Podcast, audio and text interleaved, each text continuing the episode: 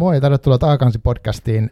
Nyt ollaan taas arkikullassa täällä Hyvinkään kahvilassa ja tota, mulla on vieras tullut Helsingistä ja me, me on tarvitse puhua niinku kahdesta eri kirjasta varmaan ainakin. Ja tässä on semmoinen vähän erikoisempi tilanne, että henkilöltä on tullut niinku tänä vuonna 2022 niin kaksi kirjaa ulos. Ja se kuulostaa itsessään aika hurjalta, mutta tota, katsotaan mitä tästä tulee. Tervetuloa Elina Annola. Kiitos paljon, kiva kun sain tulla. Joo, sanotaanko sinua vielä niin esikoiskirjailijaksi enää, kun sä oot julkaissut jo kaksi kirjaa, eikö Rajamessi et julkaise yhden? Niin tämä on vähän hankalaa, että mä itsekin just mietin, kun mulla on julkkarit, että puhuinkin puheessani siitä, että tähänkö tämä nyt loppuu tämä esikoiskirjailijuus, että miten se raja vedetään vai siitäkö kuuluu kirjailijaliittoon vai mitä. Että mm. en mä oikein tiedä, kyllä mä ajattelen, että mä oon niin vuoden 2022 esikoiskirjailija. Kyllä. Joo, eikö sulla kaksi kirjaa niin tänä vuonna ulos, eikö vaan? Joo. Ja tota, um, miten se on niin mahdollista? No tota, mä oon tehnyt näistä sopimukset aika lailla yhtä aikaa, että sanotaan kuukauden välein tein sopimuksen. Ja tämä oli ensin oikeastaan se, mistä lähdin tarjoamaan tätä kirjaa Pasarillekin, niin oli tämä, mikä nyt ilmestyi syksyllä, tämä mm. kaikki lokakuun taivaat. Ja Aivan. sitten varmaan mennään myöhemmin näihin tarkemmin tähän Joo, prosessiin, mutta sitten he kysyivät, että mitä mä oon tekemässä, ja silloin kerroin, että teen nyt semmoista kuin kunnes kukkivat puut, ja he tutustu siihenkin, ja sitten vaihdettiin järjestys. Okei. Okay. Joo. No tota, uh, haluaisitko ennen kuin mennään näihin kirjoihin tarkemmin, niin esitellä itse jotenkin tuonne kuulijoille vapaamuotoisesti? No voin esitellä, eli mun nimi on Elina Annola, ja on tämän vuoden esikoiskirjailija, ja am, toiselta ammatiltani opettaja. Että alun perin on opettaja, äidinkielen opettaja ja tällä hetkellä opetan suomea toisena kielenä alakoulussa. Mä oon kotoisin Pohjanmaalta ja opiskellut ja asunut kauan Turussa ja nyt sitten Helsingissä. Joo. Onko sulla tota, mistä, missä vaiheessa elämään tuli se, että sä, susta tulee kirjailija? Onko se niinku ollut sulla aina tiedossa jotenkin? No se on ollut mulla aina semmoinen haave ja semmoinen haave, mikä elää ja on. Ja sitten tota, kun mä opiskelin Turussa, niin mä hain luovaa kirjoittamista, kirjoittamista opiskelemaan ja pääsin ja tykästyin siihen ja se vaan vahvistui se haave. Mutta sitten siinä tapahtui jotain semmoista, että tuli elämä väliin ja tuli se, että pitää saada virka ja pitää tulla opettajaksi ja tehdä sitä työtä ja että jotenkin se haave aina lykkääntyi. Ja sitten mä huomasin tuossa, kun alkoi tulla 33-34 mm. ikävuotta, niin tuli vähän semmoinen niin, että koko ajan kun mä nyt sitten ajattelen, että no se on sitten joskus, se on sitten joskus. Ja Aivan. sitten mulle tuli vähän semmoinenkin, että kun mä luin kirjoja jonkun verran ja katoin kirjakaupassa, niin aina kun siellä luki, että esikoiskirjailija, niin mun tuli vähän se, että nää, en, en, en mä ehkä lue tätä. Mm. Ja ahaa, just joo, että tämä on 30-vuotias, että tämä on nyt nuorempi kuin mä. Että tuli vähän semmoinen, että nyt, nyt pitää tehdä asialle jotain ja sitten aloin kirjoittaa tavoitteellisesti. Et toki olin kirjoittanut aiemminkin, mutta silleen kunnolla. Miten se, miten se kunnolla kirjoittaminen niin tapahtui? Et oliko sinulla sit ideat jotenkin mielessä, vaikka näihin kirjoihin tai johonkin muihin tarinoihin, tai miten sä niin hahmotat, että lähdet tarina edellä vai joku muu asia edellä?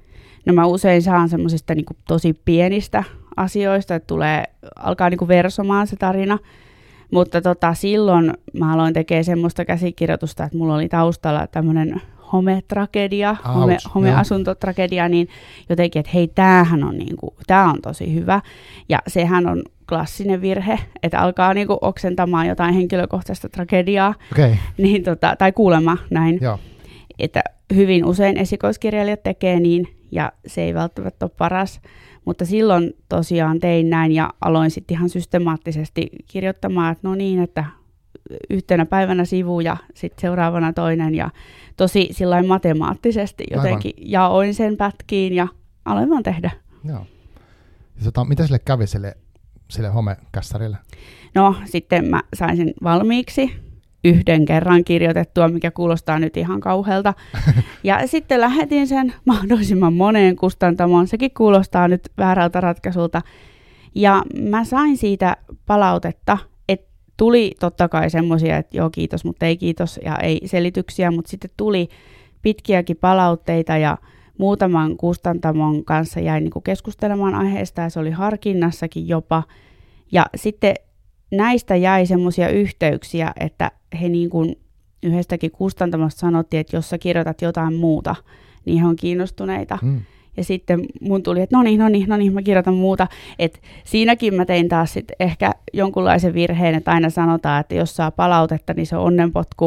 Okay. Ja siihen kannattaa tarttua ja muokata ja muokata ja näin, mutta mä vaan siirsin, että en mä tee tätä, mä teen toisen. Ja sitten silloin mä aloin kirjoittaa tätä kaikki lokakuun taivaat ja mulla siinti siinä mielessä semmoinen kirjoituskilpailu, Kariston kilpailu, kun Joo. elämää 2020-luvulla ja sillä osallistuin sitten siihen. Et jotenkin tosi tämmöistä tavoitteellista ja, Joo, selvästi. ja semmoista, että pakko saada sopimus, mikä on aika tyypillistä. Okei, okay, mutta sä oot onnistunut siinä. No sitten vihdoin ja onnistuin. kahteen kertaan, onneksi olkoon. Joo, kiitos. Et Joo. sitten, sitten se pärjäsi siinä kilpailussa silleen, että se pääsi finaaliin, mutta ei voittanut. Ja siitä sitten mä lähetin sitä muuallekin ja se saikin monta ehdotusta sitten ja jotenkin siitä pääsin vauhtiin. Joo. Uh, mitä sä luulet, niin nyt kun mietit niin sun niin uraa tai siis tota, anteeksi, päivätyötä, niin no, voisi kuvitella, että äidinkielen opettaminen vaikuttaa, mutta miten sä itse ajattelet siitä? Onko sun niin opettajuus jotenkin näkyykö se sun kirjoittamisessa? No joo, siis ehkä niin kuin se, että tietää siitä kielestä ja jotenkin se kielioppi on tuttua, että ei ehkä tee hirveästi virheitä, mutta se voi olla vähän semmoinen vaikeakin juttu, että sitten kun hioo sitä käsikirjoitusta ihan lopuksi, Mm. niin mun kustannustoimittaja aina sanoo, että ei kaiken tarvi olla oikein, että ei kaikkien Aivan. pilkkujen tarvi Niin olla, just. että se voi olla vähän semmoinen taakkakin. Mutta sitten tällä hetkellä mä opetan kuitenkin alakoulussa ja S2, niin se ei sillä tavalla, se on niin erilaista Mitä tarkoittaa S2? suomi toisena kielenä. Aivan. Okay. Joo, niin, niin tota, se, se ei sillä ne on ihan niin eri työt sitten, Mm, että niin just, ehkä eri, jos jossain lukiossa opettaisi, niin ne voisi olla lähempänä toisiaan. aivan. Joo, tuosta tuli, mä siis, mä kuuntelin tuossa, uh, oliko tällä viikolla sitä, sä olit tuossa kertoin ääni podcastissa vieraan. Terveisiä, jos kuuntelette tota, tuttuja ihmisiä, niin um, siihen puhuttiin paljon sun ajankäytöstä tällaisesta, näin ei tarvitse siihen detailitasoon mennä. Mä mietin sitä, kun uh, tota opettajan ammattia, ja tässä toisessa kirjassahan puhutaan siitäkin jonkin verran, mutta että opettajan ammatista kuulee kaikenlaista, ja se, se, se semmoinen niin kuin järjetön työkuorma niin kuin niiden normaalipäivien ulkopuolella, niin niin voisi kuvitella, että sun tyyli kirjoittaa sopii tommoseen, koska sä pystyt asettamaan niin tommosia tiukkoja tavoitteita. Joo, siinä on pakkokin, että se ei voi olla semmoista, että sitten kun tulee joku flow, niin sitten kirjoitetaan, että sen on pakko ollakin tavoitteellista ja semmoista, että on tietty sanamäärä. Vaikka se kuulostaa, se kuulostaa jotenkin niin kuin munkin korvaan vähän semmoiselta ei-luovalta, Mm. Mutta sitten mä taas koen, että kun on semmoinen pieni paine, että nyt sun on pakko tehdä, niin sitten mä pystyn tekemään. Mutta jos on silleen, että sulla on nyt monta viikkoa tyhjää tilaa, että kirjoita jos haluat, niin voi olla, että mä en kirjoita sanaakaan. Joo, siis mä ymmärrän tosi hyvin, että kun semmoinen on rajoitteita, niin sitten rupeaa tapahtuu helpommin, kuin Joo. että olisi vaan, no ehkä joskus kun tuntuu, niin kuin mä siis Joo. en kirjoita mitenkään tavoitteellisesti, mä kirjoittelen välillä, ja siinä on just se, että sitten sitä kirjoittamista tulee aika vähän. Kyllä, Joo. Mutta ehkä se sop, jollekin sopii toisenlainen, ja Mm. musta on kiinnostavaa, että on niinku erilaisia, että jotkut on semmoisia enemmän että fiilispohjalta, ja jotkut on tosi tietoisia, että ne tekee vaikka tietyn tuntimäärän päivästä tai tietyn määrän 20 minuuttisia Kyllä. keskittymisiä. Joo, joo. Tota, mm, pitäisikö näistä, mitäs me puhutaan näistä kirjoista silleen, käykö sulle, että me puhuttaisiin niistä niin kuin nyt siinä järjestyksessä, kun on ilmestynyt? joo, sopii totta kai. Niin, tota, uh, ja sitten voi olla, että menee ristiin, ja sit nää- Joo, näissä joo, on, saa mennä. niin, ja tota, mäkään en ole hirveän järjestelmän ikinä näissä mun, mun jutuissa, mulla on aina muutamia ajatuksia. Um, siis ää, ensimmäinen kirja, milloin tämä nyt sitten tulikaan ulos niin kuin tarkalleen? Keväällä? Se tuli, joo, huhtikuun lopulla. Ja sitten toi toinen tuli ihan viikko sitten. Joo, joo. niin just. Joo, ollaan tosi tuoreen äärellä tässä. Tota, kunnes kukkivat puut, ja tämä on siis nämä molemmat kirjat, mä itse saanut teidän kustantamolta, tota, eli Basarit, niin tämmöisen arvostelukappaleen, kiitos sinne. Ja tota, musta oli hauskaa, että sä laitoit sellaiset sähköpostia ja kuvailit pari sanalta tai kappaleelta Mm. kirjaa. Ja sitten kun mä olin lukenut sen, niin mä ikään kuin palasin siihen sun sähköpostiin, että mä vasta tajusin, niin mitä tarkoitit. Että siinä oli, mä en tiedä, tässä, tässä saattaa tulla jotain spoilereita, että toivottavasti ei haittaa, mutta siinä, tässä kirjassa moni muukin lukija, kun mä olin sellaisen nettiin, niin oli jotenkin yllättynyt Joo. kirjan niin kuin erilaisista sävyistä, mitä, mitä siinä oli. Mutta mulle, mulle teki tosi paljon vaikutuksen se, että tässä oli niin kuin, jotenkin mentiin musta tosi sy- syvälle siihen niin kuin henkilöiden semmoiseen psyykkeeseen ja sitten semmoiseen niin kuin siihen, että, että todellisuuden hajoamiseen ja kaikkeen tämmöiseen. Vaikkakin siinä oli myös tämmöistä niin kuin, arkista ja niin kuin, miten nyt sanoisi, niin kuin reaalimaailmassa tapahtuvia mm. asioita. Et nyt mä en puhu mistään spefistä, vaan semmoisesta enemmän sitten, että jos niin kuin mieli hajoaa. Kyllä. Niin sitä oli kuvattu niin kuin tosi jotenkin mun mielestä tarkasti tai kourin tuntuvasti, ja mulla oli semmoinen aika raju olo, niin kuin fyysinen, jo, eh, paha olo on väärä sana, mutta semmoinen, että siihen niin kaivelee mua tämä kirja, kun mä olin lukenut sen, ja siinä lukiessakin. Haluatko kertoa tässä kirjassa jotain? Joo, no ensin voisin tarttua tuohon, että tosiaan moni on sanonut, että on yllättynyt. Ja aluksi se tuntui, että mä jotenkin otin sen niin kuin negatiivisesti, tai jotenkin mä ehkä, no tein siinäkin virheen, että aloin tota, lukemaan hirveästi, että mitä siitä kirjasta sanotaan mm. niin kuin kaikista äänikirjapalveluista ja kaikki kommentit, vaan että kun Instassahan tulee hirveästi positiivista, positiivista ja tulee niin kuin kaikkien omalla nimellä he kirjoittaa ja tosi mukavaa palautetta ja näin, mutta sitten voi tulla semmoista anonyymiä jostain tuolta keskustelupalstojen syövereistä, niin niihin mä sitten jotenkin niin takerruin yllätys, yllätys, mm, aivan. että siellä oli just, että en olisi halunnut näitä negatiivisia asioita. Halusin, halusin kepeän kesäkirjan, en saanut, niin jotenkin se jäi vähän pyörimään mieleen, vaikka tosi moni oli yllättynyt positiivisesti siinä. Mm. Ja sitten ehkä myös se, että, että jos kirja on värikäs ja tai että se näyttää kivalta, niin eihän se tarkoita, että se on kevyt. Niin Niinpä. vähän jotenkin, ja joku mainitsi, että miksi tässä ei ole sisältövaroitusta, mm. niin se oli vähän semmoinen, että hetkinen, että mm, tässä ei tapahdu mitään niin rajua, että pitäisi mun mielestä olla, mutta voihan se olla, että jos johonkin oikein kovasti kolahtaa, niin tuntuu siltä, että pitäisi olla. Niin, aivan.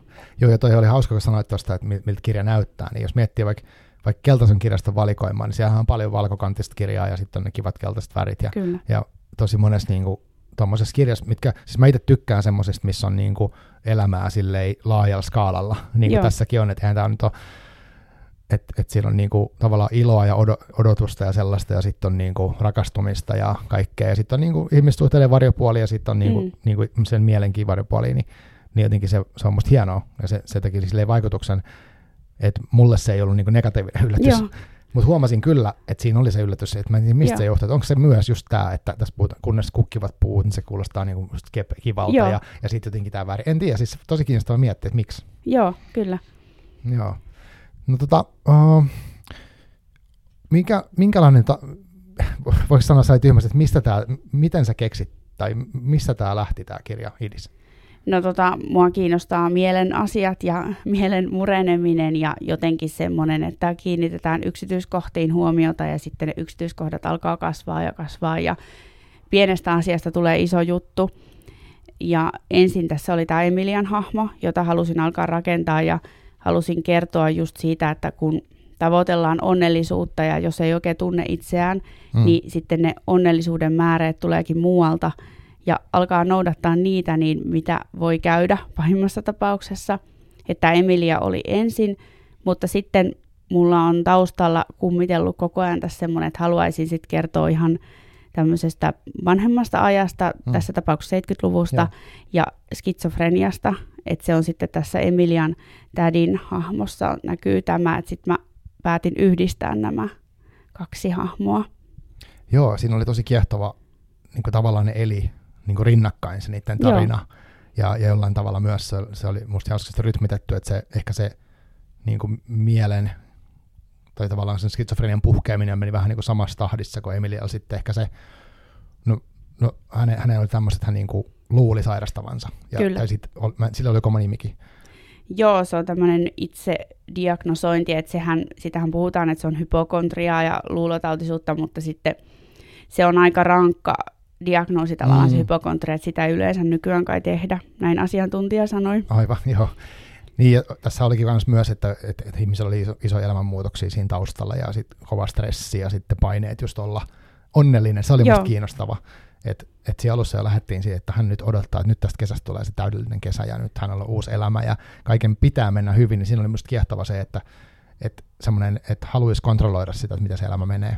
Joo, ja sitten just ehkä se, että ähm, hänen ystävänsä on tullut onnelliseksi sillä tavalla, että he on jotenkin niin kuin repässy elämässään, mm. että he pitää yllä semmoista käsitystä, niin kuin nykyään ehkä onkin, että kun otetaan isoja riskejä ja vaihdetaan työpaikkaa tai erotaan pitkästä suhteesta tai jotain tämmöistä tosi isoa, niin se sitten takaa sen, että hei, nyt mä oon jotenkin vapautunut ja nyt mä oon onnellinen. Ja näin onkin varmasti monen kohdalla, mutta ei kaikkien kohdalla. Ja Emilialle tämä ei sitten oikein sopinut. Joo, ja siinä oli semmoinen niin kuin, ehkä just hyvin, mä, olikohan se joku lehtihaastattelu, minkä mä siis netistä löysin, missä sä, sä sanoit jotenkin, että sä halusit niin kuin, jotenkin tuoda vaihtoehtoista ihmiskuvaa tähän niin ns. 30 kuvaamiseen. Mitä, mitä siitä? Niin kuin? No aika paljon on semmoisia kirjoja just, missä kolmekymppiset kelluu elämässä ja yrittää päästä kiinni siihen elämään ja jotenkin se koetaan vääränä se kelluminen ja sitten he taistelee sitä vastaan, että tämä onkin ok ja miten se elämä sitten lähtee kehittymään, niin sitten mä halusin näyttää sen, että jos on järjestelmällinen ihminen ja elää hyvin säännöllistä elämää, niin sekin voi olla ihan ok. Että sitten jos hän lähteekin toteuttaa tämmöistä kelluvampaa elämäntyyliä, niin se, että ei kaikki halua tehdä niin. Joo. Niin ja sitten musta se, sä sanoit tuossa aikaisemmin, että tämä henkilö ei tavallaan niin kuin, saisi, tämä hahmo ei tun, ehkä tunne itseään mm. ja sen takia teki niitä semmoisia isohkoja valintoja. Ehkä siinä oppi tuntemaan, mutta tavallaan saattoi jopa että mennä jollain tavalla liian pitkälle ehkä niissä. Kyllä. Että et sitten kun ei tunne sitä, että mikä itselle toimii, niin sitten voi tehdä tosi vääriäkin ratkaisuja ikään kuin sen oman terveyden tai mielenterveyden kannalta. Kyllä, ja sittenhän siinä on tämmöistä pientä, pienempiä yksityiskohtia, että kaverit laittoi Instagramiin tosi huolettomia kuvia, tai ainakin he sai vaikuttamaan sen, että on Joo. tosi huoleton tämä rentoa vähän sotkusta ja semmoista bohemia fiilistä. Ja Emilia taas on sitten semmoinen, että hän saattaa yhtä kuvaa miettiä tunnin ja tehdä tosi, tosi rauhassa ja harkiten. Mm, ja hän tykkää siitä. Ja samalla tavalla mä ehkä niinku, mä en ole missään nimessä toi Emilia, mutta mä tykkään, että asiat on kauniita ja yksityiskohdat on harkittuja. Että kyllä mä voisin laittaa puoliksi syötyjä puurolautasia Instaa ja ei se ole mulle niinku ongelma näyttää semmoista mutta jos mä tykkään, niin kuin, että joku on esteettisesti kiva, mm-hmm. niin tavallaan, että se ei silti kerro siitä, että olisi jotenkin, niin kuin, että mä joudun, mä nyt kärsin hirveästi, kun mä teen vaikka tämmöistä instaa tai niin, näin. Just, ja vähän samaa Emilialla tässä. Mm. Joo. Onko sul, koet sä muuta, tuosta tuli mieleen, että uh, kun sä vaikka tätä kirjaa kirjoittaessa, niin – mitä mä kysyisin tämän, että kommentoit sä niin tietoisesti jotenkin tätä aikaa tai tämän ikäisten ihmisten elämää tai sitä niin kuin ilmiöitä, mitä ajas on, vai onko se semmoisia vaan, että tulee sulle tuohon tekstiin ja sitten sä, sä niin kuin huomaat sen, että aha, nyt mä kommentoin tätä asiaa? No sekä että, että vähän niin kuin aluksi yritän kommentoida, sitten kommentointi alkaa ruokkimaan uusia ilmiöitä, joita mä taas kommentoida, että, että kyllä sillä lailla, mutta sitten ennen kaikkea kyllä se tarina vie niin kuin mukanaan. Ja kun mä kirjoitin tämän ekan kerran, niin tämä oli erilainen ja siihen tuli sitten useampia kerroksia, jotenkin enemmän vielä yhteyksiä aikaan, niin kuin vahingossakin. Aivan. Joo, ja sitten se oli kiinnostava mun mielestä, että tässä oli niin kuin se, että Emilia hahmokin on vähän tavallaan epäluotettava se Joo. niin kuin kertoja. Joo. Ja myös sitten ehkä toisaalta hänen se, se täti, joka olisi kuollut, niin siitäkin oli kuitenkin vaan jäljellä tiettyjä kirja, päiväkirjamerkintöjä. Että ei niin kuin, oli tietyt näkökulmat vaan nähtävissä. Ja Joo. sitten ehkä niiden ystävien niin kautta jotenkin nähtiin sitä, mutta sekin teki semmoisen kiehtovuuden siihen, mitä tavallaan sitten mitä enemmän se eteni se asia ja mitä ehkä hauraammaksi mieli kävi, niin sitten sit oli koko ajan se, mitä tässä nyt oikeasti tapahtuu. Se piti varpailla lukijana. Joo, joo, siis mä itse tykkään tuommoisista ja tässähän oli just 70-luvulla semmoinen psykiatri-hahmo, joka mm. sitten tuli vähän niin kuin Emiliankin elämään ja siinä mä ajattelin, että toivottavasti lukijalle käy just niin, että se ei nyt oikein tiedä, että onko tämä lääkäri tässä joo, vai ei. Kyllä. Joo, joo, joo, se oli tosi hyvä. Ja, ja se, siis mulla niinku, mm, uh, yhden läheisen niin kuin sukulainen oli aikanaan, siis hän on jo edesmennyt, mutta parikymppisen suunnilleen niin puhjennut skitsofrenia. Joo. Ja on tavannut hänet niin use, useita kertoja ja muuta, ja se, sitä on niin aina välillä pohtinut. Ja sitten varsinkin kun luin tämän, niin se tuli tosi paljon mieleen niin tämä henkilö. Ja se, niin kuin, että miten, miten se on varmaan ollut hyvin yksinäistä elämää tietyllä tavalla siinä omissa, omissa maailmoissa olemisessa. Mutta sitten taas toisaalta tämä Emilia, Emilian tarinakin oli kiehtova, kun sitten hän niinku oli tavallaan ystävien keskellä, mutta sitten hän niinku eristäytyi Kyllä. siihen omaan maailmaan koko ajan enemmän ja enemmän. Joo, itsekin tunnen, tämän, tai tunsin, hänkin on edes mennyt, niin tämmöisen henkilön, ja tota, en, en mitenkään ole yrittänyt häntä kuvata, tai enkä voikaan kuvata, mm. koska eihän niinku ihmisen pään sisälle pääse, enkä pääse taaksepäin ajassa, mutta kuitenkin halusin tuoda siihen tämmöisen ahtaan maaseutuyhteisön näkökulman Joo. myös sit hänen kautta.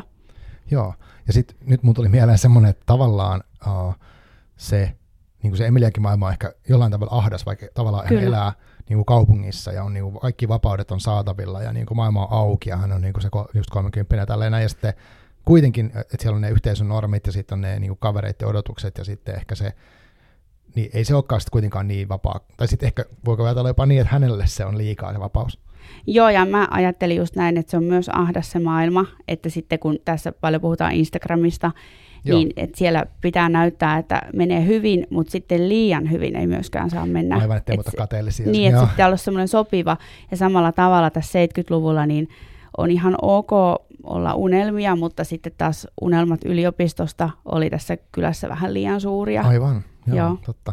Niin ja sehän olikin tosi karu kanssa siinä tilanne, että tämä täti niinku, hänen iso toiveensa oli päästä yliopistoon, mutta sitten hän ei jotenkin onnistunutkaan. Kyllä, Ja se oli iso musertava asia.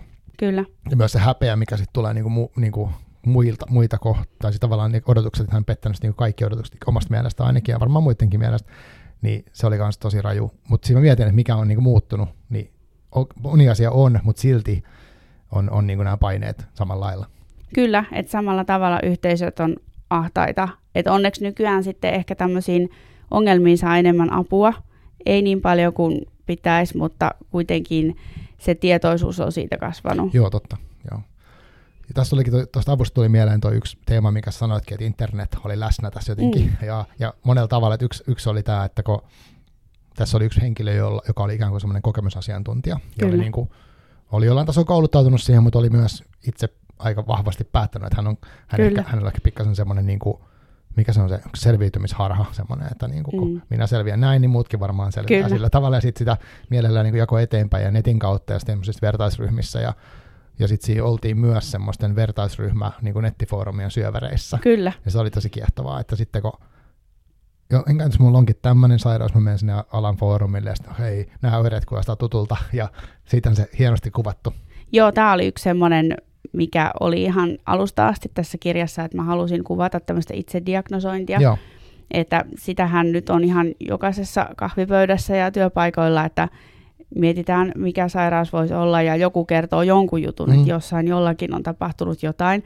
Tai sen voi lukea netistä, että on yhdeksän hyvää kokemusta ja yksi huono, niinpä. niin sitten se jää mieleen. Ja itsekin huomasin sitten, kun luin näitä keskustelupalstoja tätä kirjaa varten, niin kyllä niillä on aika iso vaikutus, mitä siellä Mm. sanotaan. Että tuli vähän semmoinen, että niin, että mites mulla tämä asia on. Niin, kyllä. Joo. Joo. Joo, jos voin kuvitella, että tota, tai on itsekin siis kokenut joistain asioista, kun on ollut joku, joku vaiva jossain, niin, kuin, niin se, joskus se googlettelu ei ollut hyvä asia. Joo, just näin. Ja sitten kun siellä on aina se yksi, jolle on käynyt huonosti. Mm, kyllä. Joo, ja sitten, no toki, siis toi, toi olisi aihe, mihin voisi mennä vaikka kuin pitkäksi aikaa, Mm. kun sitten kaikenlaisia niitä puolia, että on se, että, että on hienoa, että ihmiset on kiinnostunut terveydestä, ja sitten toisaalta millaisella etiikalla ne ihmiset, ketkä siellä jakaa tietoa, on liikkeellä, Kyllä. ja millaisella oikealla tiedolla, ja, ja vaikka olisi oikea tietoakin, niin auttaako silti sen yksilön. Kyllä, Ja se on niin kuin tosi monimutkainen juttu. on. Ja sitten se on nykyään vähän vaarallistakin, kun kaikkia Mm. tutkimuksia pystyy tilaamaan itse ja kaikkia labrakokeita, että Aivan, sitten joo, sit voi tulla helposti semmoinen kritiikki lääkäriä kohtaan, että pystyykö se muka siinä 20 minuutissa niin näkemään mun tilanteen, kun minä pystyn tilaamaan täältä netistä vaikka mitkä kokeet ja tutkitaan koko kehoja, että se voi lähteä käsistä hyvin helposti, Joo. jos jotenkin tuntuu, että elämässä on semmoista tyhjää ja tilaus jollekin sairaukselle, tavallaan tilaus, koska jos tarkkailee kovasti itseään Mm, ja mm. ei oikein ole muuta, niin Joo. Niin ja tosta tuli mieleen, tässä oli myös hienosti toi, uh, tällä Emilialla meni sitten niin kuin, hän tosiaan tilaili muuta, muutamia kyllä, tämmöisiä kyllä, niin kuin, koepakkauksia tai paketteja itsestään ja mit, mitä näitä voi tehdä Synlabissa tai vastaavissa firmoissa, niin tota sitten niihin menee aika paljon rahaa. kyllä, Ja sitten sekin, sekin oli musta hienoa, että sitten se, hän häpesi niin kuin sekä sitä mahdollista sairautta, että että hän pelkäsi olevansa niin kuin rasitekumppanille, että jos hän onkin jonkin sairas, hän on se ja tämä tautia aina vuorotellen kaikki. kyllä. Ja sitten myös sit, sit, niinku tavan se rahanmeno oli toinen, mi- mikä sitten hävetti ja mi- mikä johti sitten semmoisia karseisiin lopputuloksiin.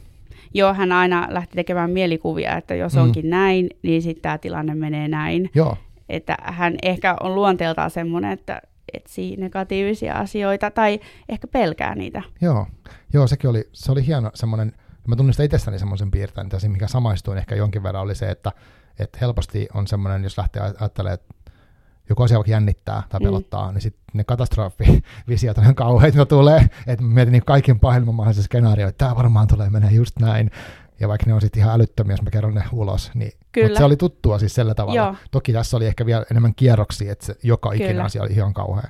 Joo, ja sitten siinä on myös se, että mikä mulla itselläkin on, että nythän tässä on pitkään mennyt hyvin, että nyt on tämmöinen juttu, että varmaan se nyt menee huonosti, Aivan, että ikään kuin jo. olisi koko ajan joku tämmöinen tasapaino olemassa. Joo, joo mutta tota, se, se oli niinku siis, mulle teki tosi paljon vaikutuksia tässä on varmaan on spoilattu jotain juttua, mutta ei, ei toivottavasti liikaa, että tässä oli niin kuin ehdottomasti jotenkin uh, se mielen tutkiminen, onko se, onko se ollut sulla aina, että se on niin kiinnostaa se mielen niin kuin hajoaminen, mistä tulee, jos haluat kertoa? No tota, on se varmaan ollut, että en, en mä sitä hirveästi silleen tutki, että mä nyt luen kaikki kirjat, no joo, fiktiota kyllä, mm. mutta niin kuin kaikki tietokirjat, missä tämmöistä tapahtuu, tai että mä olisin itse vaikka hakeutunut lukemaan mm. psykologiaa, niin ei siinä niin määrin just. kiinnosta, mutta jotenkin ihmiskohtaloiden kautta kiinnostaa kovasti.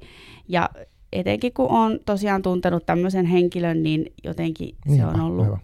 aina tärkeä aihe. Joo. Joo, ja sekin on tavallaan, että mun mielestä tämä kirja on silleen niin kiehtova myös siksi, että onhan tämä niin hirveän ajassa Mm. Mutta siis kyllähän tämän voisi niin kuin tavallaan se 70-luvun esimerkki kertoa, että tietyllä tavalla tämmöinen samanlainen tarina voisi käydä milloin vaan. Että okei, ehkä se netti ei olisi siinä mukana mm. samalla tavalla, mutta se voisi olla joku muu, joku Kyllä. kahvipöydät, just juoruumiset. Niin kuin. Ja ainahan on ollut tämmöisiä niin kuin itse, itsensä guruiksi nostavia ihmisiä, joita sitten on, voi olla karismaattisia, niiden ohjeet voi olla hyviä tai huonoja.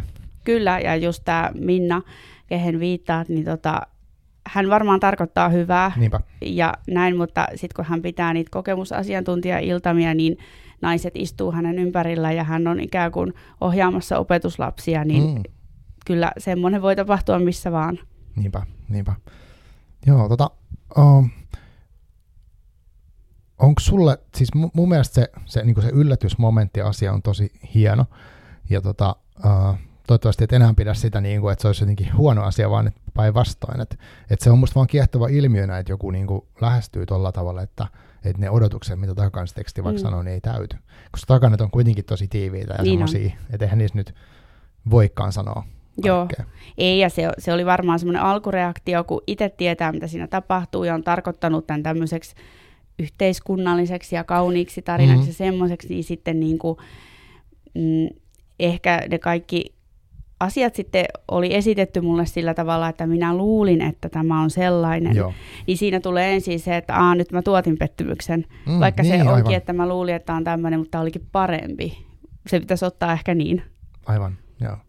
Joo, ja siis en tiedä, siis se on, musta on kiinnostavaa miettiä, että mitä ihminen odottaa, kun se ottaa kirjan ja Joo. Niin kuin, mit, mitä se odottaa kokemuksena. On, on, koska tota, mä oon sanonutkin monta kertaa, että mä en tiedä odotanko mä, niinku, että asetanko mä niin paljon, tai laitanko mä niin kuin mihinkään lokeroista kirjaa ennen kuin mä oon sen lukenut, mm.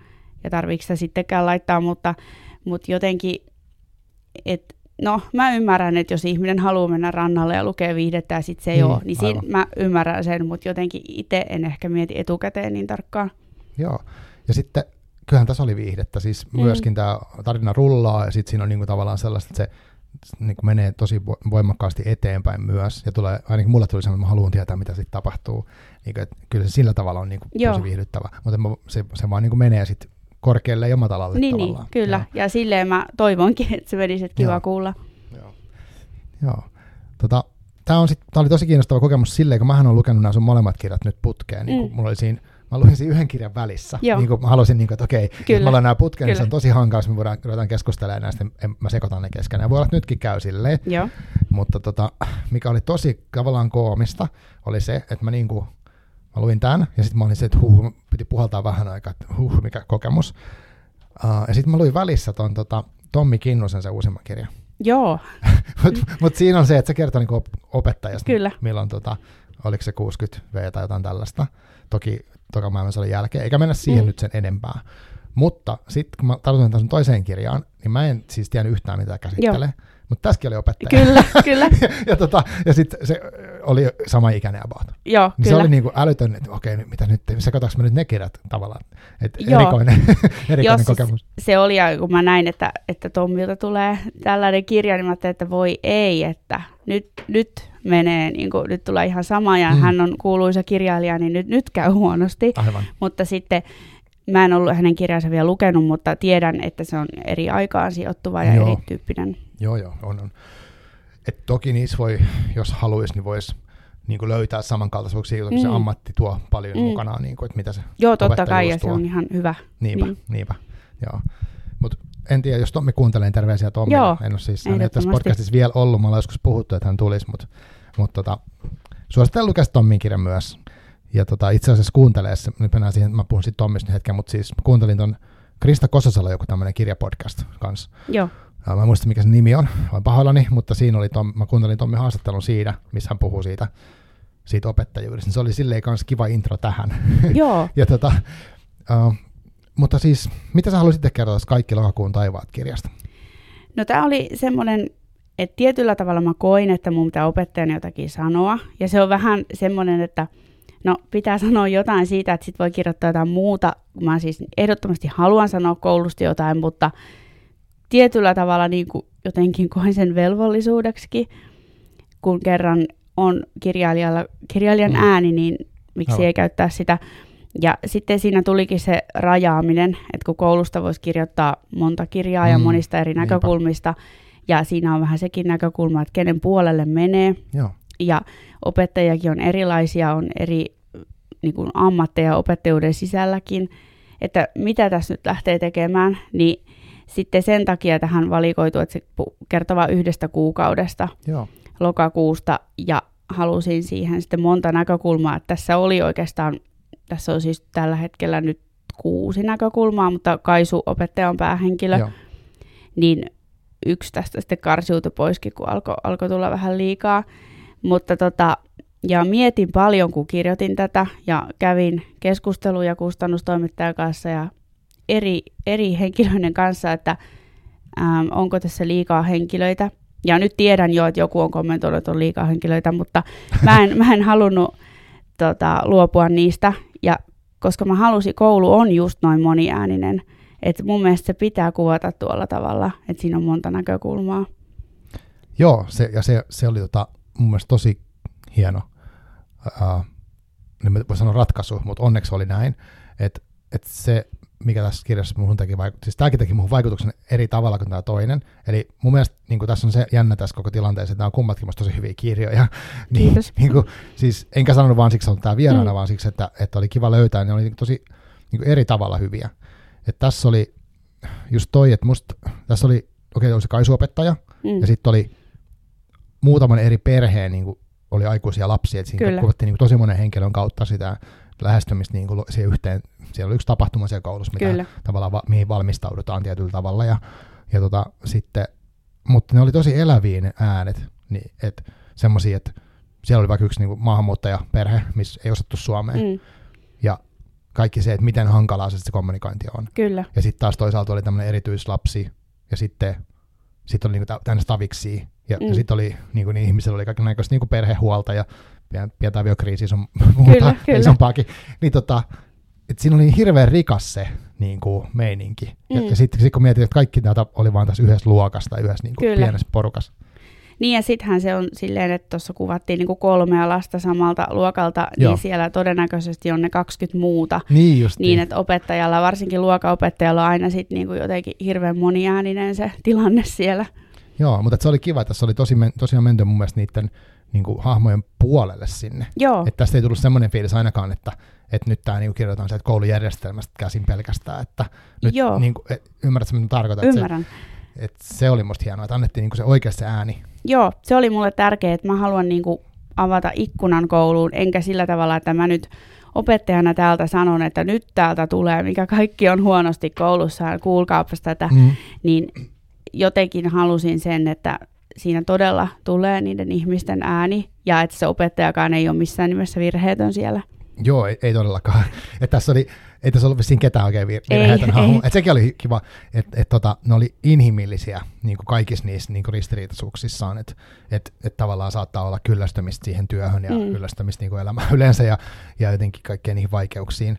Ja sitten myös, mikä oli kiva, niin oli tämä tavallaan niin kuin erilaisten kulttuurien törmäykset Joo. keskenään.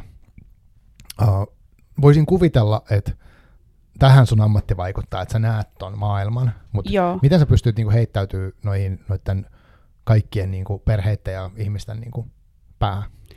No kyllähän siinä välillä olikin ongelmia. Välillä tuntuu, että ne tuntuu vieläkin, että kotona on jotain ylimääräisiä henkilöitä, kun on ottanut nämä Aivan. kaikki sillä tavalla maailmaan. Ja sitten tästä etenkin jotenkin mietin niin kuin sitä, että onko mulla oikeus kirjoittaa erityislapsesta. Mm. Mm-hmm. Mulla ei ole kotona erityislasta. Onko oikeus kirjoittaa somalikulttuurista? Mm-hmm.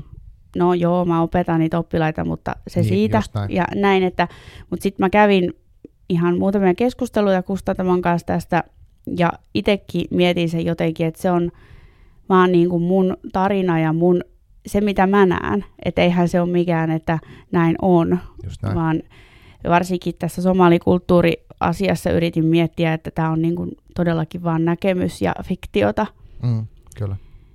että sillä tavalla toivon, että se ei nyt sitten herätä semmoisissa, ketkä tässä on asianomistajia, niin jotenkin kauhean negatiivisia tunteita, mutta yritin tarkastella asiaa jotenkin niin objektiivisesti kuin mä voin tästä omasta näkökannastani. Niin, niinpä.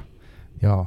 Ja siinäkin oli esimerkiksi, jos mennään tähän, tota, eihän mäkään niin somalikulttuurista mitään Mm. tiedä, mutta se mikä tässä oli vielä, niin siinä oli kuitenkin niin kuin tavallaan, oli keskitytty siihen yhteen perheeseen, mutta oli muitakin ikään kuin, mitkä oli samasta kulttuurista, mutta mm. heillä oli erilainen tarina, miten he oli niin kuin, miten he pärjäs vaikka Suomessa tai, kaikkea, tai niin kuin sen kielen kanssa varsinkin. Mm. Ja se oli musta kans kiva ratkaisu, että sit se, se ei ollut vaan yksi tarina kuitenkaan Joo. Sieltäkään maailmasta, mikä oli, että et, et se, niinku, se toisen, mutta mut siinä oli myös tosi traagista tavallaan se, että miten hankalaa se on, jos sitä kieltä ei ole. Joo, ja tässä mulla oli tärkeää se, että mä en kuvaa sitä sillä tavalla, että ei ole kieltä, niin on hankalaa ja kaikki on huonosti, että kun se, mm. ei, se ei ole sillä tavalla ihan niille lapsille, tai näyttää siltä, että se ei näyttäydy sillä lailla, että tässä tämä Sagal-tyttö, Joo. niin hän on aika positiivisesti suhtautuu opiskeluun ja oppii kieltä nopeasti, että vaikka se kielitaito on vielä heikko, Joo, niin hän oppii, mutta sitten häntä harmittaa, kun äiti ei opi. just näin, että hän olisi halunnut, että äiti olisi oppinut e- enemmän. Ja, Joo. joo. ja siinähän monesti käykin niin, että siinä jää se vanhempien sukupolvi sit niinku välistä tavallaan siinä, jos he on just muuttanut. Mm. Ja sitten halusin myös sitä kuvata, että ei välttämättä ole niin, että jos on tässä tämä Sakalin äiti on somalikulttuurista, niin ajatellaan, että no, hän kokee ulkopuolisuuden tunnetta suomalaiseen kulttuuriin, tai että ei kuulu siihen, vaan hän saattaa kokea myös ulkopuolisuuden tunnetta siihen, että on toisia somalinaisia, jotka ei välttämättä Mm. ota häntä mukaan. Että eihän se ole mitenkään sillä tavalla, että no niin, te kaikki olette somaleita, että te kuulutte yhteen ja te Mm. tykkäätte olla yhdessä. Just Se, ei, että se on niinku ihan eri, heillä on kaikilla eri taustat ja luonteet. Että, Joo. Ja sitten mikä tahansa tavalla, jos ottaisi, Niin. niin. niinku, sen voisi kääntää mihin tahansa niinku ihmisryhmään, Todellakin. että tota, et, et, et, niinku, vaikka olisi näennäisesti samanlainen jotenkin Joo. Tausta, samanikäiset lapset tai jotain samantyyppinen ammatti, niin siltikään ei välttämättä pääse mukaan siihen, vaikka on hempen porukkaa. Niin, ja eihän lapsillakaan koulussa, niin eihän se mene silleen, että menkää leikkimään ja olkaa Niin, kaikki parhaita näin. kavereita. Että toimeen pitää tulla, mutta et ei, ei niitä sillä tavalla oikein solmita, niitä ystävyyssuhteita. Niinpä. Joo, si- siinä oli musta hienosti tavallaan myös se, että se, sen lapsen, tai tässä oli mone, monessakin mun mielestä, mä nyt siis saatan vetää mutkin suoriksi, mutta tavallaan se lap, lapsin, la, näkyy se, että miten lapsi joutuu kantaa sitä Mm. perhettä, jos, jos niin kuin ei hommat ikään kuin suju. Eli, eli vaikka on kriisi vanhemmilla keskenään, Mm. niin se, se lapsi joutuu kantaa siitä. Silti kuitenkin siinä tulee se, että kotona pelottaa, mutta sitten joutuu tsemppaa siellä koulussa. Ja Kyllä. Tämä oli niin kuin tosi niin kuin raastavasti kuvattu niitä muutamia lapsia, kellä oli tämmöinen tilanne. Joo, ja halusin just näyttää sitä, että jos on negatiivisia tunteita, niin miten niitä voi purkaa ja Mm. kuka niitä saa näyttää. Niin nämä lapsethan purkaa niitä hyvin eri tavalla. Joo, totta, totta.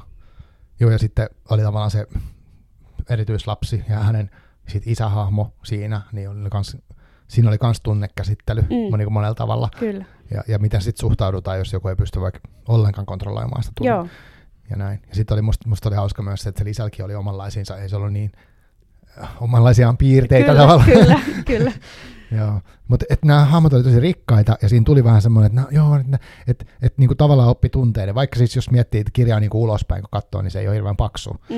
niin, niin siinä oli hirveästi niinku rikasta tavaraa ja tosi, tosi tiiviisti oli pystytty laittaa tämä maailma siihen. Mm. Niin sä sanoit, että oli karsiutunut joku tarina siellä. Joo, siinä oli Sagalin äidillä ääni myös, Aa, mutta tota, joo. sitten se alkoi mennä niin kuin ehkä vähän siihen, että mä en Mm. nyt tiedä, mitä tämä nainen niin kuin ajattelisi ehkä, ja että enkä mä nyt tiedä, mitä tämä tyttökään ajattelee, mutta tuntuu, Mm. mm. että se lapsen näkökulma on sitten, että on helpompi tavallaan sen lapsen kautta tarkastella sitä äitiä, koska se tyttökään ei ihan tiedä, mitä se äiti nyt hommailee siinä ja miksi se ei opi suomea, miksi se ei mene kouluun. Aivan. Joo, ja tuossa tunnekäsittelystä tuli mieleen se opettaja, eli ö, Kaisu, Mm. jolla, jolla sit oli niinku, hän muisteli, hänen lapsuut käytiin vähän läpi siihen, oli niinku semmoisia tilanteita, missä hän oli sen, päästänyt sen vihan niinku valloille. Kyllä. Niinku, et, mitä sä ajattelet siitä niinku vihan näyttämisestä, kun musta, mä en, tämä ei mun oma ajatus, mutta joku on, joku on niinku puhunut siitä, että, että tässä meidän kulttuurissa ikään kuin, varsinkin naisilla on niinku, se on niinku tabu näyttää Mm. vihaa. Ja sitten hänellä oli semmoinen kokemus, että hän oli sitä näyttänyt muutamia kertoja, ja siitä oli tullut hänelle niinku ikäviä kokemuksia. Mutta sitten hän, se oli kivasti kuvata sitä sen Kaisu ajattelua, että hän niinku välillä ha, haju, haluaisi niinku, että huutaa niille kaikille ja niinku heittää kamoja seinään, vaikka hän sitä nyt tehnyt, mutta silti. Mitä sä ajattelet tuosta? No tota, silloin kun mä kirjoitin tätä, niin olin kirjoittanut Kaisun tietynlaiseksi ja sitten mun kustannustoimittaja sanoi, että olisi kiva tästä Kaisusta tehdä niin kuin vähän enemmän päähenkilöä ja Mm. hän oli aluksi vähän pienemmässä roolissa, että olisi kiva niin syventää tätä hahmoa. Että ootko sä huomannut, että se on aika aggressiivinen, että voisiko, Aa. voisiko niin kuin sitä jotenkin lisätä? Sitten mä sanoin, että en, en mä en kirjoita mitään aggressiivisia opettajia tähän, Okei, että sehän niin. on niin kuin tosi typerää, että mä opettajana kirjoitan, että opettaja on jotenkin, niin kuin, että, että nehän hillitsee itseensä niin kuin viimeiseen asti, Mhm. mm. ja ei, se on tosi tavatonta, että opettaja mitenkään siellä nyt riehuisi ja sopimatonta. Enkä halua antaa sellaista kuvaa. Aivan.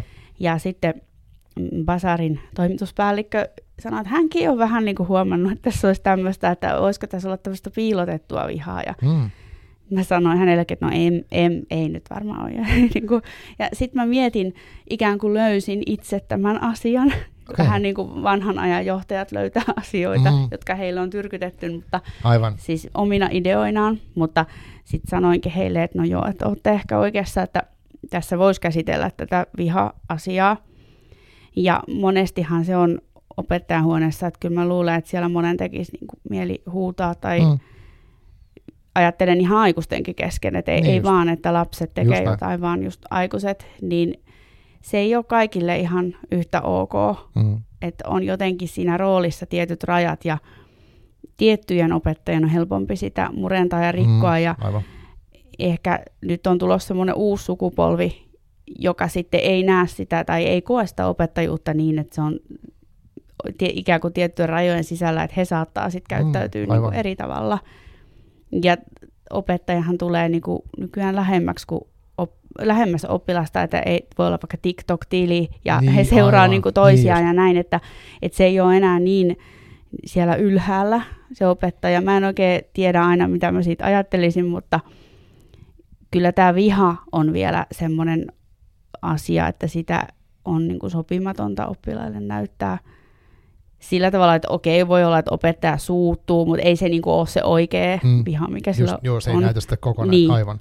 Aivan. Joo. Joo, mutta se oli musta kiehtova, siinä oli se ristiriita, että siinä oli se ehkä, sitä ei muista alleviivattu, mutta että se, että vähän siinä roolissa täytyy pitää sisällään se, mm. ja, Mm. ja siinä oli ehkä siitä, tai niin kuin, jos mä, mä tulkitsen niin, että hän niin pelkäsi, että mitä jos se Kyllä. pääseekin siitä sit niin kuin niissä tilanteissa, ja sitten välillä toivoa, että se tulisi. Et se oli kiehtova. Ja sitten, mutta mut tässäkin tuli, tässä kirjassa oli myös se semmoinen joku vivahde siitä, että, että mitä jos minä en kestä tätä arkea.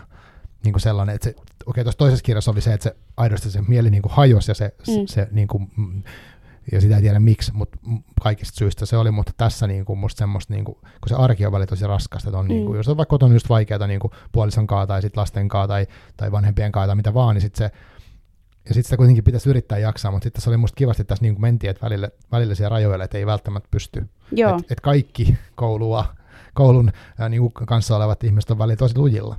on ja sittenhän se näkyy just siellä vuorovaikutuksessa, Mm.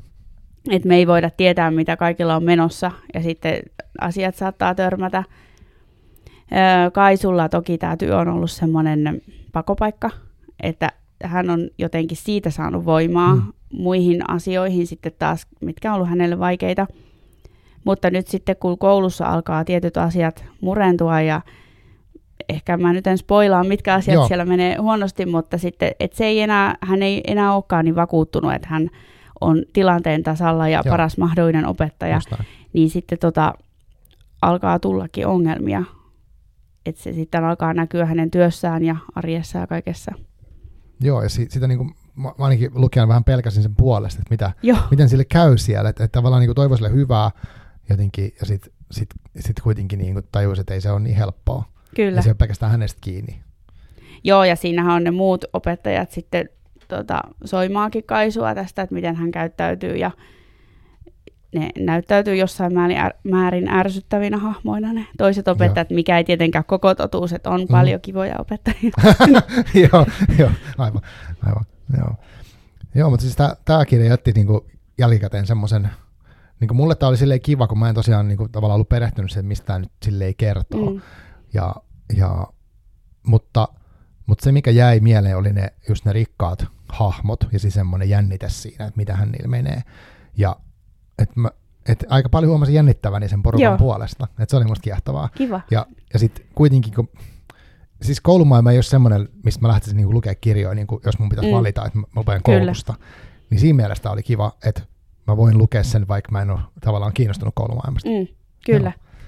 Joo, siis mä, mä en ehkä itsekään niinku jaksa lukea koulumaailmasta mm. hirveästi, kun se on niin tuttu. Ja sitten sitä aina jotenkin jännittää, että miten sitä nyt kuvaillaan ja onko se oikein kuvattu, vaikka mm. siitäkin on monta näkökulmaa. Niin, sitä voisi tehdä. Mm. Mutta siis arvaan, että monet, siis en tarkoita omia henkilökohtaisia kollegoitani, vaan jotkut muut opettajat saattaa ajatella, että no ei meillä on näin, ja nyt tässä on kyllä ihan ihmeellisesti niin, tehty, että aivan. totta kai semmoista tulee, ja kouluja on niin erilaisia, ja tämäkään ei kerro missään nimessä meidän koulusta, että tämä nyt on yhdenlainen koulu. Joo, ja sitten ehkä tässäkin, niin kuin, että se koulu on vaan areena, mihin nämä ihmiset Kyllä. tulee. Ja ne, niin kuin, ne yrittää siinä parhaansa jotenkin toimii yhdessä ja jollain tavalla, mutta sitten elämä vähän tulee sit välillä silleen väliin siihen. Ihana, kun sanoit noin, että se koulu on areena, kun mulle sanottiin silloin ihan aluksi, kun tein tätä, että tee siitä koulusta semmoinen vaan niin kuin näyttämä, että mm. se ei ole semmoinen, että nyt sä kerrot, mitä koulussa tapahtuu, mm, ja kyllä. se on se juttu, vaan siellä on niin kuin muut jutut menossa. Joo, joo. No niin, se, se siitä niin kuin jää, että ne hahmot siellä touhuu, mutta että periaatteessa sen olisi voinut vaihtaa jokin toiseenkin. Hienoa. Joo, joo, joo kyllä. No tota, mikäs nyt on sitten, tota, mikä sun tunnelma on nyt? Nyt sulla on kaksi kirjaa ulkona ja vähän niin kuin molemmat vie sille uusia ja sä, mm. sä niin kuin pyörit ja nytkin sä tällä viikolla, mitä nyt tässä äänitään, siis nyt on niin kuin mikä, mikä onko 14 päivää?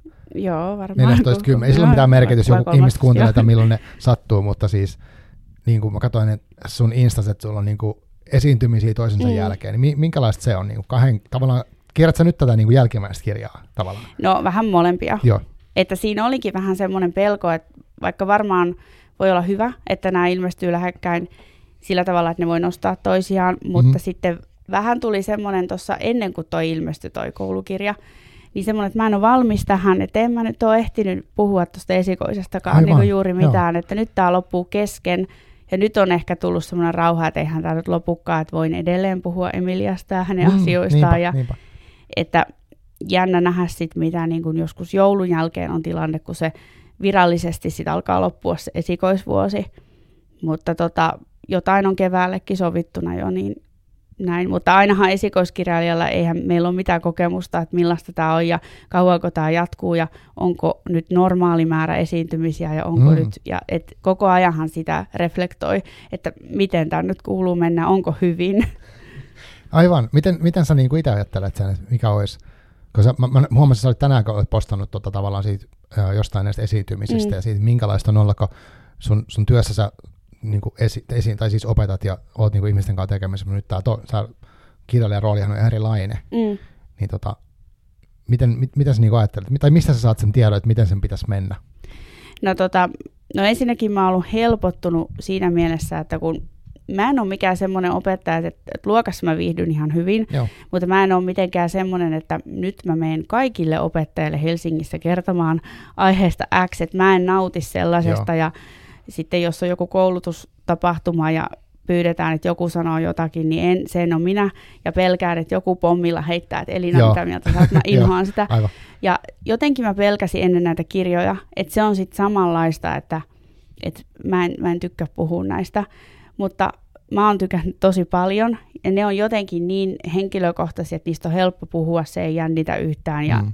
että mä oon kaikki vierailut kokenut tosi mukavina. Joo. Ja siitä tulee vähän semmoinen, että no niin näitä lisää, että Joo, joo. mihin mä seuraavaksi menen. Ja, ja sitten välillä tässä on vähän niin kuin hävettää, että no itsestäni nyt tässä puhuu ja Niin. mun kirjoista ja voinko Aivan. mä nyt tästä vielä postata, Mm. että just samaa mitä Ville Peltola taisi sanoa, että vähän sellainen ikäväkin, mutta, Niinpä. Mutta tota, kyllä siihen tottuu. Mutta sitä, että mikä on tarpeeksi ja miten, niin kuin, miten se määritellään, niin kyllähän varmaan esikoiskirjailijatkin katsoo aina jotain suosittua kirjailijaa, nyt siitä taas kirjoitetaan, voi kun Niin, mustakin kirjoitettaisiin niin ja näin, että sit on vaikea välillä suhteuttaa. Että, ja sitten Hesarin arvio, se on, mitä kaikki odottaa, että tulisi Niin, ja tulisi ja näistä niin. ei ole vielä tullut, niin onhan se vähän semmoinen, että höh. Mutta, Joo. Se on raaka maailma varmasti On. toi, että kun niin kaikki haluaisi Cesari-arvia, sit, sit se on niin, niin kuin, sit kun on joku etabloitunut kirjailija, joku Kari Hotakainen, mm. olikohan hän just 40 vuotta ollut niin kirjailija, ja sitten kun hän julkaisi uusi kirja, niin se tulee niin kuin aamuyöllä. niin Et se tulee vaan, se vaan tulee. Että se ei ole mikään semmoinen kysymys, mutta sitten taas toki se on eri tilanne, mutta silti, että et siinä on varmaan, siis sä olit, musta laitot hienosti mulle vaan sähköpostia, että hei mä oon esikoskirjailija, da, da, da, ja sitten tota, kaksi kirjaa ilmestyy ja jotenkin silleen, että mutta sulla oli tosi hallussa se, että sä haluat niin, tavallaan semmoinen niin kuin, että no, mulla on tämmöinen, että joo. kiinnostaako nämä kirjat. Ja, No hauskaa, että se näyttäytyy. Joo. Niin, joo. joo, se ei ehkä aina ole silleen, että sit mä saatan kotona jahkaa, että no en mä tiedä, no voiko tonne laittaa vai laittaako Pasar vai kuka laittaa. Niin niin just, kuin vähän joo, semmoista. Joo. Mutta mut se on myös silleen, että et, niinku, mähän, tai mulle se on helppo, kun joku kysyy Niin, ja ehdottaa jonkun, ai tämmöinen. Ja sitten, että niinku, et yleensä mun, mun systeemissä menee silleen, että joku lähestyy ja sitten, että no pitäisikö lukea sitä, tai mä voin lukea sen kirjan ja sitten voidaan katsoa vaikka, että keksis mä sitten Mm. jotain. niinku, joo, et, ettei sit, että mä niinku lupaa semmoista, että jos mä en sit vaikka keksis mitään sanottavaa tai jotenkin olisi Joo. vaikeaa, niin sit se, sit se ei olisi kelle, kellekään kivaa. Mutta mut sitten taas kun tulee valmistella niin ikään kuin vähän ehdotus, niin se on helpompi. Joo. Niinku, joo. joo, ja pakkohan sitä on niin kuin tehdäkin tuommoisia ehdotuksia, Mm, että ei kyllä. voi kotona odottaa, että koska se Hesarin juttu tulee. Niin, että totta. Joo, ei, Niinku- ei. Vaikka sitä odottaisikin, niin siihen sit voi olla, että sitä ei koskaan tule ja that's it, että ei Niinpä, se, niin. niinpä. Joo. joo, ja mulla on itselläkin itse asiassa semmoinen suunnitelma, voin tässä paljastaa sen, mutta tota, kun mä olen tehnyt tässä niinku, tämän podcastin, kun tämähän on tämmöinen, niinku, mä en tee tätä rahasta, vaan teen Mm, tämän kyllä. kirjojen takia, niin tota, mutta sitten mä oon tehnyt niinku, haastiskeikkoja Joo. niinku, nyt kustantamoille, ö, messuille ja sitten erilaisiin tapahtumiin, ja sit mä oon tehnyt jotain oikolukujuttuja tällaisia, niin mä ajattelin tehdä semmoisen, että mä heittäisin niinku just tommosen sähköpostin Joo. niinku eri kustantamoille, että hei, mulla on tämmöistä tarjolla, Joo. ja mä vaikka tykkään tämmöisistä kirjoista puhua tai haastatella, niin se voisi olla helpompi heille tarttua sitä No, se olisi varmaan tosi hyvä. Joo, mutta Joo. tiedoksi vaan, jos olet kustantamoedustaja, niin tulee tänä vuonna. Mä oon luvannut tehdä tämän, niin mä sitten teen Niin nyt kanssa. se on tehtävä. Niin. Kyllä. Joo, mutta tota, uh, mitä mun piti sanoa vielä tuosta, tuosta kirjailijan, niin toi, toi somepresenssi on kanssa yksi, että somesta me ollaan aika paljon monenkaan puhuttu täällä, kun ja se on niin kuin, nykyään sitä varmaan kaikki odottaa, mm. Että kun sä oot nyt kirjailija, niin sun pitäisi sosiaalisessa mielessä myös kirjailija, mm. niin miten sä sen koet? No mä oon ihan tykännyt siitä ja se ehkä jotenkin niinku, siinä tulee tämmöinen isompi kysymys mulle, että kun mulla aina oli tämä haave ja että musta tulee kirjailija ja sitten en mä kertonut siitä nyt ihan joka toiselle, vaan aika harvoille kerroin siitä ystäville kyllä ja perhe tiesi ja näin, mutta sitten mulla oli vähän semmoinen kokemus, että yleensä ihmiset, niin kuin vaikka töissä tai missä vaan, niin näkee tai ei näe mua kokonaan tai näkee Mm. jotenkin väärin, että ne ei näe mussa sitä tätä puolta. Aivan. Niin nyt sitten jotenkin, kun mä oon ihan rauhassa saanut olla opettaja ja kirjailija, niin sitten kun mä oon myös somessa sitä, niin se on jotenkin tuonut mulle sitä rauhaa. Vaikka joku sitten sanoo, että miten sä jaksat postata ja näin, mutta mä tykkään siitä. Mm. Että en mä tee sitä, jos en mä tykkää. Niinpä, joo, ja sit sen se kävisi tosi raskaaksi, Joo, jos sä niinku todella. väkisin vääntäisit jotain kuvia. Kyllä. Sä yhtään haluaisit Joo, niin joo, siis mitään. se on ihan niin kuin kauheata ja varmaan on ollutkin niin kuin pari kertaa niin, Mm. että tiedän, että on, on pakko laittaa, jos on tulossa joku iso juttu, että tästä niin kuin on kohteliasta vaikka jonkun haastattelijan tai jonkun takia Niin, laittaa, niin, niin että jos, joskus 11 illalla, että mitä mä nyt, ja nyt Niin. niin. val, valo on mennyt pois, ja Niin, miten mä otan kuvan. Aivan. Et, o, totta kai Mm. mm. semmoistakin on. Joo, joo, joo. Joo, eihän se, eihän se niin. Tota, mutta siis, niin.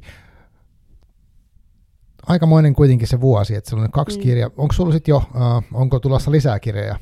Olen mä aloittanut jo kolmatta, että tehnyt suunnitelmaa, ja sitä on ehkä 20 liuskaa kirjoitettu. Onko sulla taas niin kuin, että nyt tietty määrä sivuja tai joku tarkka? No länge? joo, siis silleen vähän niin kuin, että yritän nyt, nyt on vähän semmoinen, että mä kirjoittelen, mutta kyllä mä sitten taas teen semmoisen aikataulun, että mulla on yleensä semmoinen sivu päivässä, jos mä oon töissä, että se on tosi maltillinen tahti. Mutta sitten tietysti, jos, jos on virkavapautta ja muuta, niin helposti pystyy enemmänkin. Joo. Mut oli vielä, mä haluaisin palaa siihen ihan alkuun, kun Joo. sä kerroit uh, siitä, että sä olit tehnyt sen yhden tarinan, niin kuin Joo. tavallaan työntänyt ulos itsestä sen ja sitten laittanut sen eteenpäin. Niin luulet sä, että mä oon kuullut tosi paljon kanssa siitä, mä en tiedä yhtään, onko tämä totta tai miten se menee, mutta että, että jos kirjoittaa ensimmäisen kirjan, niin joka tapauksessa tulee jollain tavalla tosi henkilökohtainen, mm. Vaikkei se yhtään kertoisi niin kuin itsensä kaltaisesta ihmisestä. Mutta luulet sä, että se vaikutti sulle niin kuin näihin, näihin kirjoihin se, että sä olit jo tavallaan tehnyt sen prosessin aika pitkällekin, sen niin kuin, tosi henkilökohtaisen tarinan? Joo, siis varmasti vaikutti. Joo, ihan täysin samaa mieltä siitä. Ja nyt kun mä oon lukenut sitä, niin ihan hyvä, ettei sitä sopimusta siitä tullut. Okay. Mutta niin kuin, nyt kun mä luin, niin mä huomaan, että siinä on jotain. Siinä on jotain, mitä näissä molemmissa on. Aivan. Ei mitään, että aa, siinä on toi lause, mutta siinä on jotain semmoista määrittelemätöntä samaa. Mutta se ei vaan asettunut niin hyvin muotoon. Joo. Joo, se, se mikä näin, niin kuin mulla tuossa tuli mieleen se, että kun, kun mä kuitenkin kun mä luin nämä tosi lähekkäin, mm. Ja mä, kyllä mä vertailin sitä tosi Joo, paljon. totta kai. Ja, tai oli sillä tavalla, että ahaa, että onko tässä niin kuin jotain samaa, tai kuvitteles mä vaan. Mutta se oli musta tosi taitavaa, tai semmoista, niin kuin, että se, uh, silloin kun oli, ihmisillä oli just hankalia oloja näissä kirjoissa, mm. Ja oli vaikeeta, tai ne oli epävarmoita, ne pelkäs, niin se, sen, tai mulla ainakin ko- kokemus oli se, että se oli tosi hyvin tavoitettu se tunne. Okei, ja, hyvä. ja semmoinen, että, ne, että se tuntui niin kuin koko kehossa, että apua, että nyt on niin kuin joku jännittävä tilanne tai vaikea homma. Et se oli musta niin kuin näiden yhteistä ne kirjoille. Et Joo, ne meni tosi kuulla. syvälle niin kuin sinne tunnetasolle mun mielestä. Joo, ja näissä mä mietinkin, että onko liikaa samanlaisuutta, ja sitten mietin myös sitä, että kun toinen on, on niin oikeasti esikoinen, että on niin jälkimmäinen on kirjoitettu ensin, Niin just niin. niin sitten mietin, että voiko käydä niin, että siis toki mä sitten on sen taas kirjoittanut, se on varmaan yhdeksän kertaa kirjoitettu, että, että on se sen jälkeen kirjoitettu monta kertaa, mutta silti, että voiko siinä nyt käydäkin niin, että si- se on paljon huonompi, jos ajatellaan, että se onkin esikoinen ja ihmiset mm. nyt huomaa, että eihän tämä nyt ollenkaan niin kehittynyt ja näin, mutta toivottavasti näin ei käy, mutta kyllä sitä itsekin miettii, että miten tässä nyt saa niistä erilaiset, mutta sitten kuitenkin semmoiset tasavahvat. Joo, joo. No itse en, jos mä mietin tota, no en mä osaa ajate- ajatella sitä, Mm. mutta ne oli kummatkin tosi vahvoja musta niin kuin omanlaisinaan, että ne oli tosi erilaiset ja silti ne oli niin kuin voimakkaita kokemuksia kummatkin, että silleen Kiva tosi kuulla. hyvin, hyvin onnistuttu. Et tota, onneksi luin nämä. Kiva, kiva kuulla. Joo. Tota, tota, tota, minkälainen sä itse oot lukijana? Nyt sä sanoit aluksi, että sä et hyvä muistaa mitään kirjoittajia nimiä, eikä tarvii luetella kirjoja, mutta oot sä niinku, lueksä arjessa jotenkin ja missä vaiheessa, mi- minkälaisia, siis minkä tyyppistä sä lu- tykkäät lukea?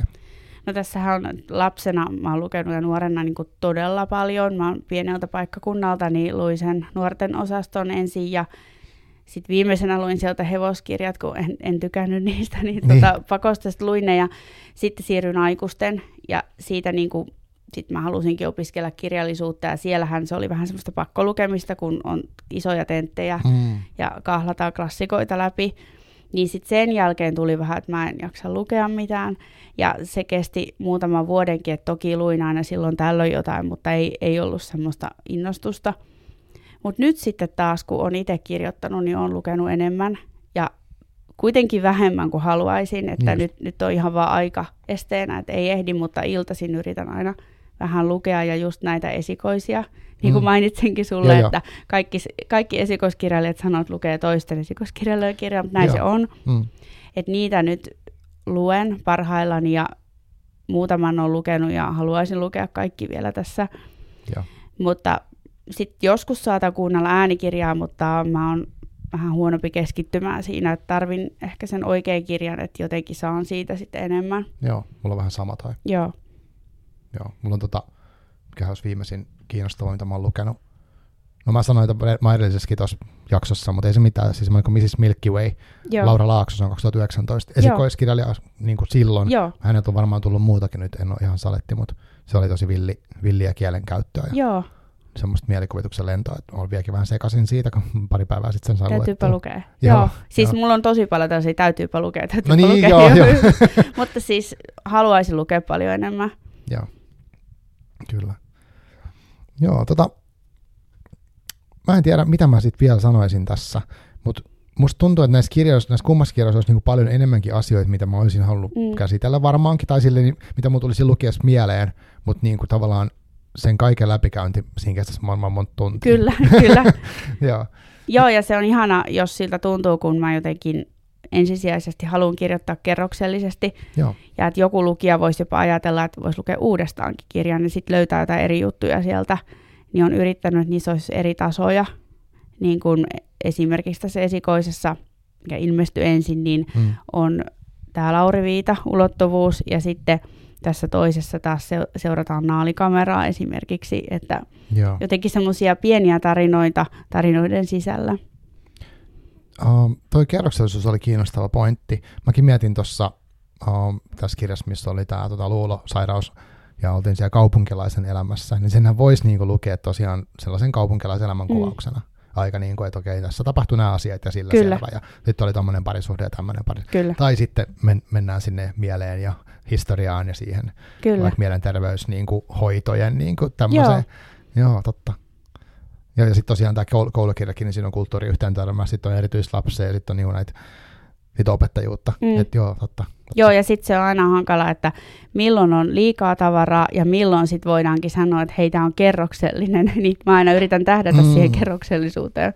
Joo.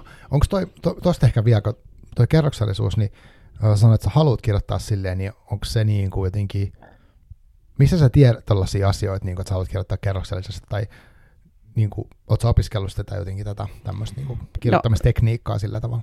No, oon mä silloin siinä luovan kirjoittamisen opintoaikana, joo. mutta varmaan mä oon unohtanut kaikki, mitä sinne Niin neuvottiin. just, Mutta ehkä sieltä on niinku jäänyt jotain semmoista siihen tyyliin. Ja itse mä tykkään yksityiskohdista.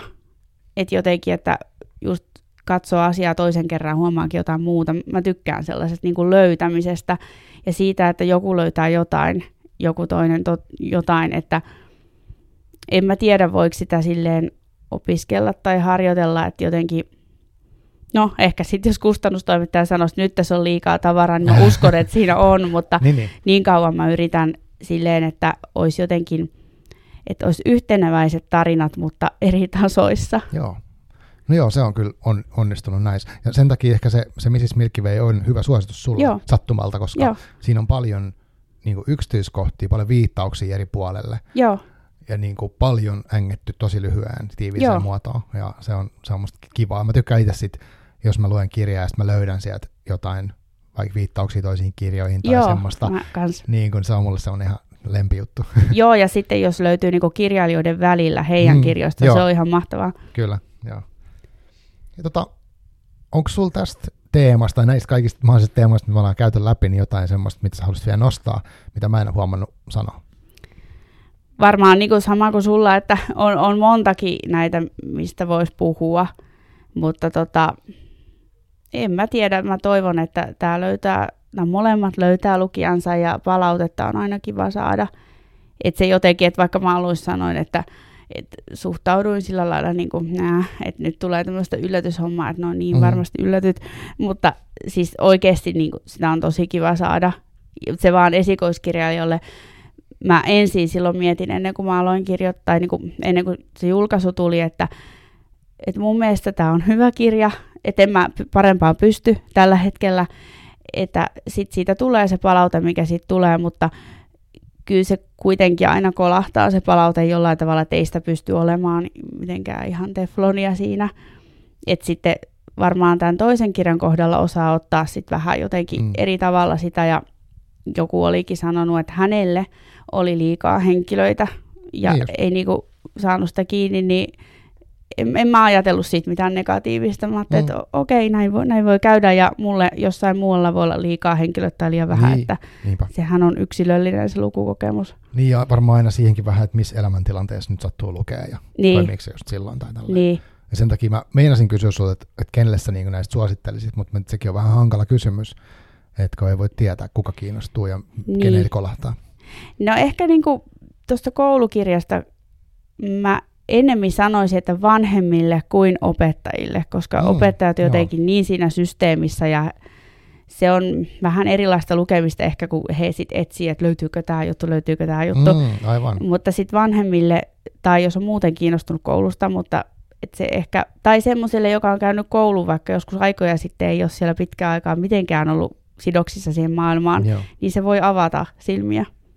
Joo, itse asiassa hyvä pointti. Mä tota, on kanssa siis vanhempi, mun lapset on jo kauan siis peruskoulusta, tai ei kauan, mutta kuitenkin peruskoulusta mm. poistuneita näin, mutta et, kyllä tuosta tuli jotain semmoisia flashbackkejä koulun niin tapahtumia siihen kaikkeen porukkaan, mikä siellä pyörii ja kenen kanssa on ollut tekemisissä, niin joo, ehkä hyvä pointti siinä mielessä. Joo, ja eihän niin kuin, mun isä on myös opettaja, Ai niin sitten hän on kyllä eläkkeelle jo, mutta sanoi, että ei opettajahuone hirveästi muutu, että niin, hän on niin. lukenut tämän mm. kirjan, mm. sanoi, että olisi voinut kertoa hänen opettajahuoneestaan, että Aivan. koulumaailma kehittyy, mutta kyllä se jotenkin tietyt jutut pysyy. Aivan.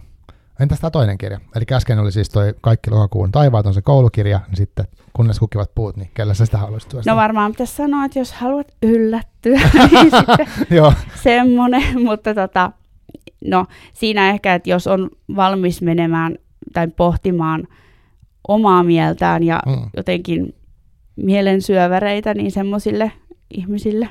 Joo, okei, okay. Hei, kiitos Elina tosi paljon, kun tulit. Kiitos, tämä oli tosi mukava. Ajatukset ihan tyhjentynyt tässä nyt jo, mutta tota, uh, mäkin suosittelen näitä kirjoja ja toivottavasti näiden kuvausten perusteella osaatte valita kummatkin tai molemmat siellä. Ja tota, kiitos paljon kun tulit ja kiitos kuulijoille. Ja mistä sut saa, jos haluaa lis- lisää lukea tai seuraa sun tulevia mm. projekteja, mm. niin mistä kannattaa seurata? No Instagramissa mä oon varmaan niin eniten paikalla, Joo. eli elina.annolla ihan. Mutta sitten mulla on kotisivut myös ihan samalla nimellä. Sieltä löytyy ja saa laittaa viestiä ja jakaa lukukokemuksia ja muuta. Yes, kiitos. Kiitos. Ja tota, Takakansi podcastiin, niin saa laittaa viestejä kansit takakansi.fi ja kautta kommentti, siellä on semmoinen kommenttiboksi, ja sitten Instaan saa laittaa tämän mun henkilökohtaiseen noihin kanaviin ja niin edespäin. Ja tota, palataan taas. No niin, moikka. Kiitos.